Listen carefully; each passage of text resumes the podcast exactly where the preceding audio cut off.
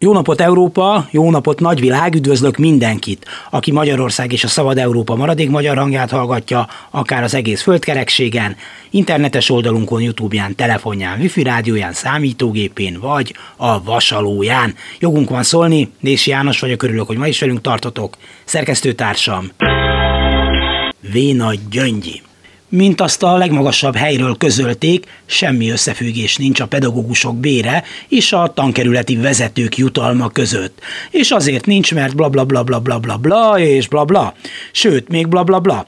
És aki tovább kötözködik és nyilvánosságra hozza a tankerületi vezetők több milliós jutalmát, az a törvény teljes szigorával néz szembe, és Pinter Sándor nagyon tud nézni ez már csak azért is vicces, mert szerintem azt kellene megbüntetni, aki egy átlagos iskolai alkalmazott bérét teszi közzé. Elsősorban dolgozni kell mindig, folyamatosan munka, munka, munka, mert a tanulás is munka. Azt, hogy 200 egy néhány ezer forintot kap valaki, aki diplomát szerzett. Nehéz megmondani, hogy pontosan mi az, hogy fényűzés. És nem csak ezért, mert ez az ország szégyene, a kormány szégyene, de azért is, mert kiderül belőle, hogy Magyarország könnyen sebezhető, debilitás felé hajló ország lesz, ha ez így marad. Az ilyesmit jobb eltitkolni, mert még valaki vérszemet kap, és egyetemi tanárokat dob le ejtőernyővel, hogy elfoglalja az országokat. Óvónéni kommandók járőröznek majd az ellenség megbízásából, hogy 21. századi gyerekeket neveljenek – az ilyesmit jobb elkerülni a félhomály birodalmában. Ide demagógok kellenek, és árulók, és gyávák, lehetőleg pénzéhes kivitelben. Mondjuk egy példát. A Döbrögi szerepétől elszakadni nem tudó jó Vignyánszki Attilától megtudtuk, Végül is az iskola azért van, hogy ideológiailag átneveljük a fiatalokat, láphoz szoktassuk, és szellemi csicskát faragjunk belőlük. Ezt valóban el kellene a világ elől hazudni. Makarenko újra melegítve. A diákot fent bedobjuk az oktatási rendszerbe, bent egy kicsit összerázzuk Szarvas Józseffel és a lövészörmester kancellárral, lent pedig kiesik egy tökéletes, jól fésült, frissen borotvált fiatal, aki hátrafelé nyilazva és tud szent énekeket dalolni, parancsszóra gyűlöl, és hát az sem baj, a tehetségtelen, mint egy padlizsán, sőt, de legalább tudja, hogy hol a helye a táplálékláncban. Nem tudom, nem tudom hogy, hogy milyen előnye jár. Hát gazdasági előnye biztos nem jár, politikai előnye se jár, hát nem hiszem, hogy politikai.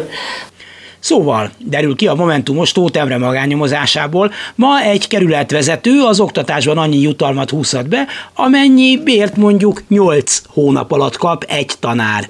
De hát a kettőnek semmi köze egymáshoz, mondja a papagáj mondom, mert ugye bla bla bla hiszen mindannyian tudjuk, hogy mégiscsak olcsóbb néhány rendszerű szolgát megvenni, és azokat megbízni, hogy alaposan, kegyetlenül és lehetőleg kétely nélkül nyomják el az övéiket, mint pedagógust megfizetni és különben is kellenek a helyi jellegű kiskirályok, hogy az elnyomás hézagmentes legyen, és hogy a népnek, ha lázadna, bár nem szokott, legyen ki gyűlölnie. Mégiscsak jobb, ha a jó előre odakészített oktatási kerületvezető ellen lázonganak, mintha a fölsőbséget vonnák kérdőre. Ráadásul a pedagógus társadalomban is óriási a hasadás. Akadnak, akik felmérik és levonják a következtetést, ha anyagilag elnyomorítják őket, akkor nincs utánpótlás, ha minden szabadságtól megfosztják őket, és csökött gondolkodású tanulógéppé szeretnék formálni a fiatalokat, hát akkor abból baj lesz. Ezért kockáztatnak, tüntetnek, sztrájkolnak.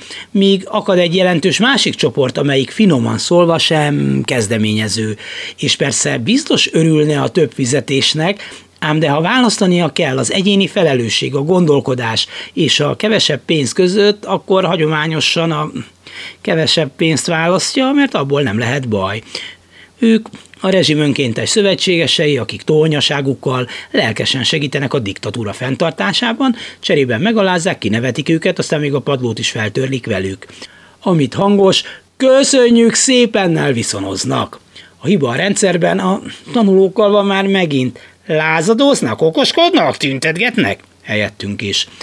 A pedagógusok egy részét még vissza lehet hajtani a lanysötétbe, felvásárolt helyi érdekű diktátorovics bátyuskákkal és nénuskákkal, de a diákokat már nehezebb. Félnek is tőlük, és azért az jó, hogy egy kicsit reszketni méltóztatnak.